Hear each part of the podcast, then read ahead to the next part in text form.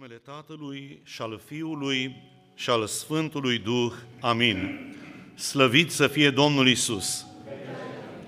Iubiți credincioși, iubiți frați, iubite surori, dragi ascultători ai Cuvântului lui Dumnezeu, mai întâi de toate urez la mulți ani tuturor celor care poartă numele Sfântului Mihail și Gabriel, Mihail, Gabriela și avem aici în mijlocul nostru, Domnul să-i binecuvânteze, care aveți în familie, Domnul să-i binecuvânteze pe toți care poartă aceste nume sfinte de îngeri, de arhangheli și să le ajute Dumnezeu tuturor să aibă și ei parte de bucuria pe care au avut-o toți cei care au cunoscut întâlnirea cu îngerii și mai ales să fie păziți într-o lume ca aceasta în care este atâta nesiguranță și atâta răutate. Evanghelia de astăzi ne pune în față pe Domnul Isus când se întorcea din minunea pe care o făcuse la Gadara. Când s-a întors Domnul Isus în Capernaum, acolo spune că a fost primit cu mare bucurie de multe mulțimi. Oamenii auzise de minunea pe care o făcuse Mântuitorul, oamenii auzise de ce se întâmplase în Gadara cu acel om nenorocit care fusese îndrăcit și acum era în toate mințile, și îl așteptau cu atâta bucurie. Și spune că mulțime îl aștepta pe Domnul Isus. Vedeți, întotdeauna oamenii, când e vorba de minuni, se adună cu mulțimile. Dar când e vorba de suferit, nu se mai adună mulțimile. Ă, când este vorba să urmezi un Dumnezeu care mulțește pâini, care vindecă bolnavi, care face minuni, foarte multă lume este dispusă să se meargă. Dar când e vorba să urmezi un Dumnezeu care spune, veniți după mine, lepădați-vă de voi, luați-vă crucea și urmați-mă, e, atunci se schimbă situația. Atunci nu mai merg mulțim după Domnul. Atunci ești așa facultativ, știu eu să mai merg sau nu mai nu. Când e vorba ca omul să aibă un avantaj, imediat se duce. Cam așa suntem noi, în general, oamenii. Vedeți, iubirea adevărată nu este aceea care ține decât la vreme de bucurie, la vreme de bine. Noi, foarte ușor, dacă te întreabă cineva, îl iubești pe Domnul Isus? Ce răspundem? Da! Da, îl iubesc pe Domnul Isus. Dar e o vorbă goală, nu? Că dacă ar cere Domnul de la noi, gândiți-vă ce înseamnă să-L iubești pe Dumnezeu. Spune despre Avram, părintele credinței, că el chiar îl iubea pe Dumnezeu și chiar credea în ce spunea Dumnezeu, nu se îndoia. Și Dumnezeu i-a spus așa, Avraame, Avraame, da, Doamne, mă iubești, te iubesc, Doamne, cred în Tine, te urmez, ai văzut, mi-am lăsat casa, mi-am lăsat averea, mi-am lăsat totul și vin după Tine. Spune, Avraame, dacă mă iubești, fă un lucru suprem. Da, tată, ceresc. Ai un singur copil care ți l-am dat la 100 de ani. Atât avea Sara când l-a născut pe Avraam, pe Isaac. Ia-l pe Isaac, du-te pe muntele Moria și adu-l ca jertfă acolo.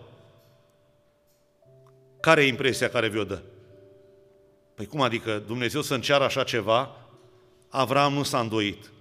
Avram a crezut că ce îi cere Dumnezeu e ceva bun, că noi nu avem un Dumnezeu rău. Dumnezeu nostru nu vrea moartea păcătosului. Dumnezeu nostru nu urmărește să ne facă răul. Și chiar și din răul care ni-l dă, urmărește să scoată binele pe care noi nu-l bănuim. Și Avram așa a făcut. N-a cârtit, nu s-a îndoit, l-a iubit pe Dumnezeu, a crezut în Dumnezeu și s-a dus pe muntele Moria. Și acolo știți cu toții istoria. Când era pregătit cu junghierul, cu cuțitul să bage în copil, Dumnezeu zice, oprește-te, Avram, am văzut cât de mult mă iubești. Ești în stare pentru mine să și mori. Adevărata iubire nu e în declarații, fraților. Nu e în vorbe goale, deschis televizorul, telecomanda, asculți de dimineață până seara vorbe goale. Vorbe goale și minciuni. Dar nimeni, nu știu dintre atâtea vorbe câte au substanță, câte sunt adevărate și câte sunt cu adevărat împlinite în viața noastră. Și acum vedeți mulțimile acestea, că așa e mulțimea, spune fratele Traian Dors, mulțimea are decât dorințe. Mulțimea vrea pâine, cum spuneau vechii romani, pâine și circ. Adică să le stâmperi pântecul și să le dai plăceri, să se bucure. Mulțimile au venit la Domnul Isus. Și iată că era în cetatea aceea un om pe nume Iair, mai mare al sinagogii, s-a aruncat la picioarele Domnului Isus și l-a rugat să vină până la el acasă, pentru că avea o singură copilă ca de vreo 12 ani care trăgea să moară. Gândiți-vă ce era inima bietului tată, copilaj de 12, am uitat în fetița cea mai mică, să spună cineva că ai un necaz, cu câtă durere l-a întâmpinat. Poate fiecare din mulțimea aceea avea lucruri mărunte, dar ei avea o problemă grea. Avea fetița pe patul de moarte. 12 ani, trăgea să moară, suferință, durere, nicio nădejde. Dar Domnul Iisus nu se grăbește. Îl aștepta acasă toți. Pe sine zice așa, și era o femeie, pe drum, zice Domnul Iisus, era îmbulțit de noroade. Vă dați seama, fiecare, ați văzut cum e la, acum ne-a pus distanțarea, nu mai putem să ne apropiem, gândiți-vă ce erau la marile sărbători, ce îmbulzeală era la Paște sau la Bobotează, pentru o sticlă de aghiazmă sau pentru o bucățică de anafură la Paște. Ce îmbulzeală! E cam așa era și atunci pe vremea Domnului Isus. Care mai de care să se atingă?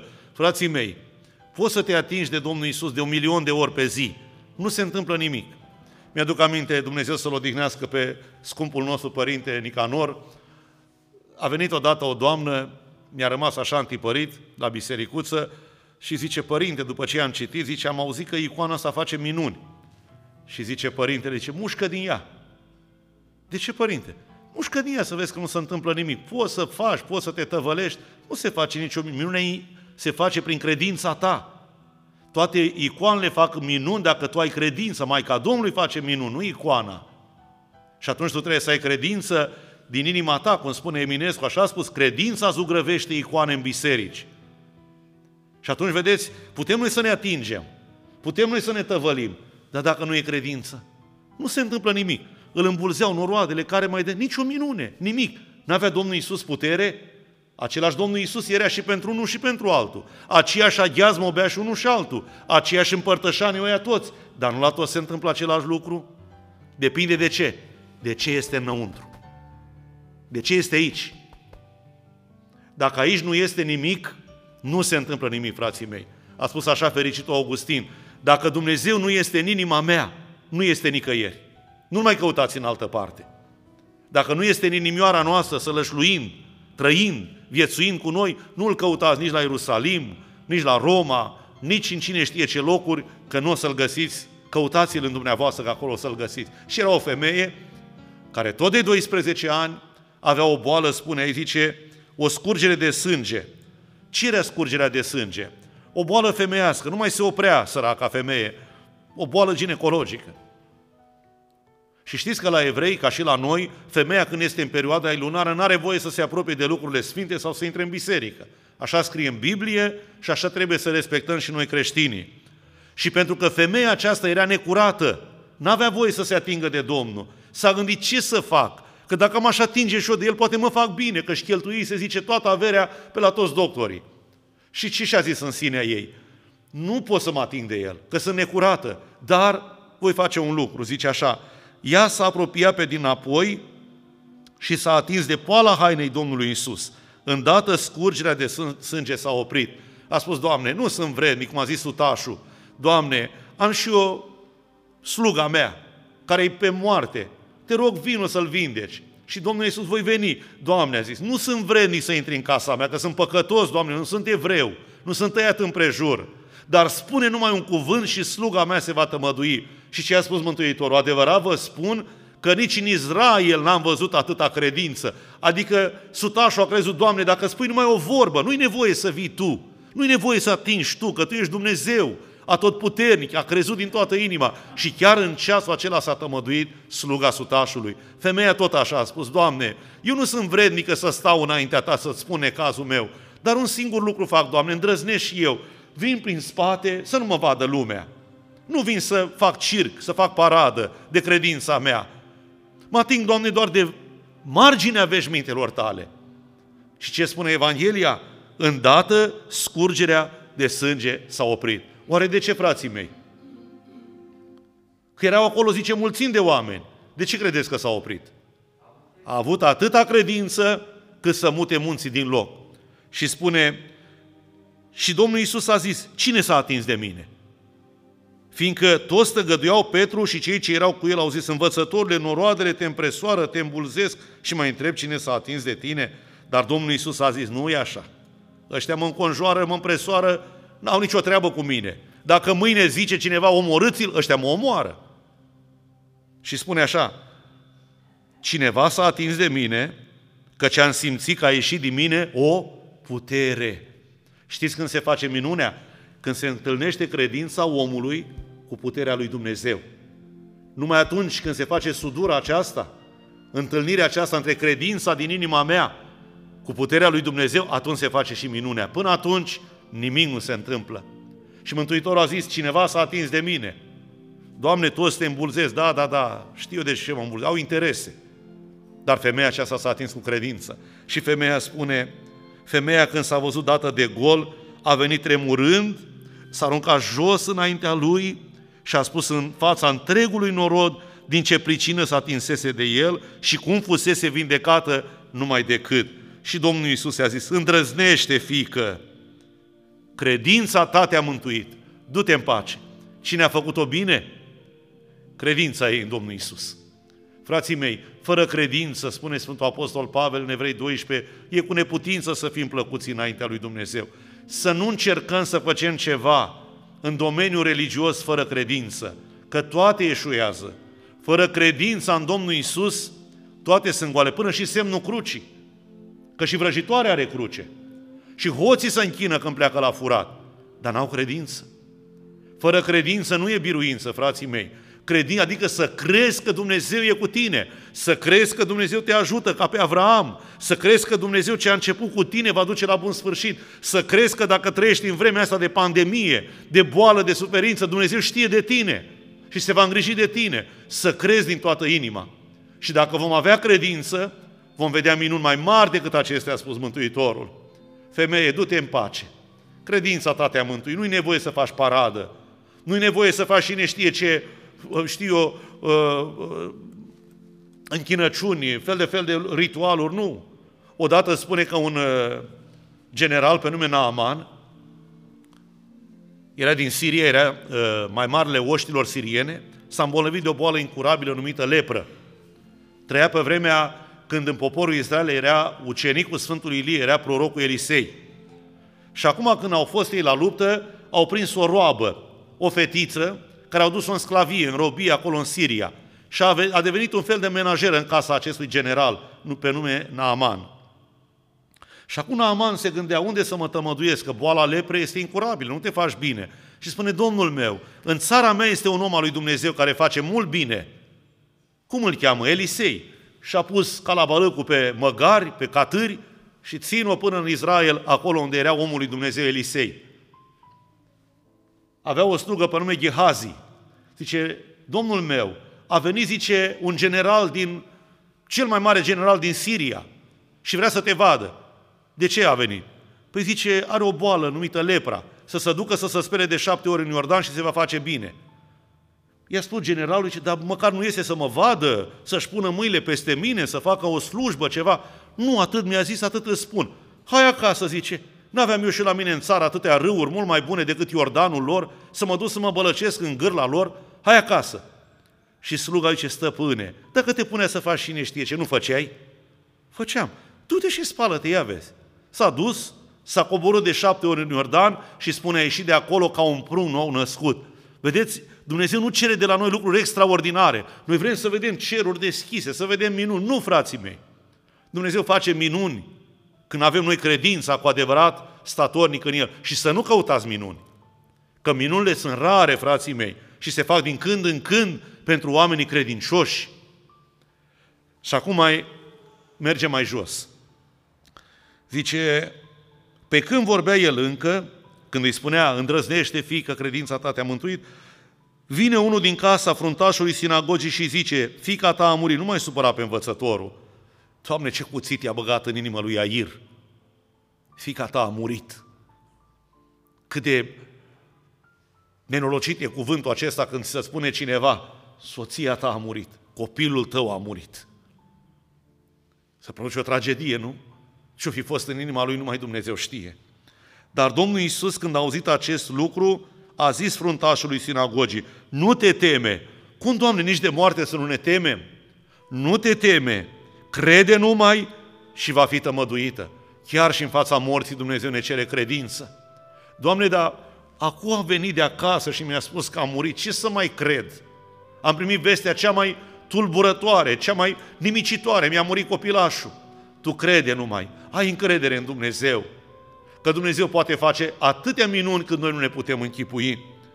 Când a ajuns la casa fruntașului, n-a lăsat pe niciunul să intre împreună cu el decât numai pe Petru, pe Iacov și pe Ioan, pe tatăl și pe mama fetei.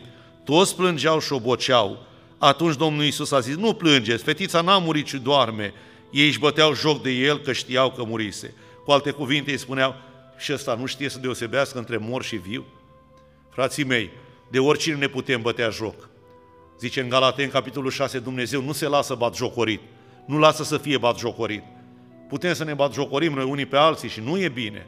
Putem să bat jocorim orice, dar pe Dumnezeu nu putem. Oamenii aceștia credeau că Domnul Isus e doar o poveste. Și cum adică? Nu te teme, crede, vorbe goale. Și Dumnezeu arăta că la el nu e o vorbă goală, ci ceea ce promite Dumnezeu este adevăr. Dar el, după ce a scos pe toți afară, a apucat-o de mână și a strigat cu glas tare, fetițo, scoală-te. În Evanghelia după Marcu e redat și limba în care a strigat, talita cumi, fetițo ție zi, scoală-te, talita cumi. Dumnezeu cheamă pe nume, Dumnezeu ne știe pe fiecare dintre noi și spune, cum știe pe fiecare Dumnezeu? Da, frații mei, că El ne-a zidit și pe fiecare dintre noi ne cunoaște. Ne strigă pe nume, ne cheamă, zice în Psalmul 139, de când eram un plot fără ochi, tu mă cunoșteai și știai toate zilele mele de pribeag, toate sunt cunoscute la Dumnezeu. Și Duhul a intrat înapoi în ea, iar fata s-a sculat numai decât. Domnul Iisus a poruncit să-i dea să mănânce. Da, fetița este cea de-a treia înviere pe care a făcut-o Domnul Iisus. A înviat-o arătând că este Dumnezeu. Dumnezeu adevărat, care dă viață, care dă mântuire, care dă iertare și care dă mai mult decât viața aceasta pământească, care e atât de amărâtă. Uitați-vă cât de nesigur este viața pe acest pământ. Uite, ne luptăm acum cu un virus care nu se vede. Cine l-a văzut? Ați văzut coronavirusul? Dar există? Și uitați că ucide lume. Dumnezeu, ă, vedeți, noi nu putem să ne luptăm cu ceea ce nu se vede. Dumnezeu poate. De aceea Dumnezeu care este viață, nu ne-a dat decât viața aceasta nenorocită de care ne temem pentru ea, că ne poate oricând răpune o boală. Dumnezeu ne-a dat viața veșnică, dar nu aici pe pământ. Că dacă am fi de aici, de pe pământ, mi-a trimis aseară un confrate preot uh, un film creștin cu o biată femeie care ajunsese depravată undeva prin Cipru și până la urmă a dobândit o boală dintre asta nemiloasă, SIDA, și a ajuns și ea în ultimă instanță să se ducă la un preot. Și fratele preot care era acolo, rânduit de Dumnezeu, i-a spus, eu nu cred în Dumnezeu, a spus femeia. Și nicio problemă, nu, nu e nevoie să crezi tu în El. Crede El în tine. Poate că tu nu-ți dai seama. Dar zice, unde este Dumnezeu ăsta? Unde este? E chiar acum. E chiar aici. Chiar acum vrea să se împace cu tine și tu cu El. Numai dacă tu vrei să te întorci la El. Vedeți, Domnul Iisus a venit să dea viață veșnică tuturor. Că așa spune, Vame și și desfrânatele vă vor lua înainte în împărăția lui Dumnezeu. A venit ca să dea viață, să dea tămăduire. Dar cui, frații mei? Celui care crede, celui care vrea, celui care are dorința aceasta a mântuirii și a vieții veșnice.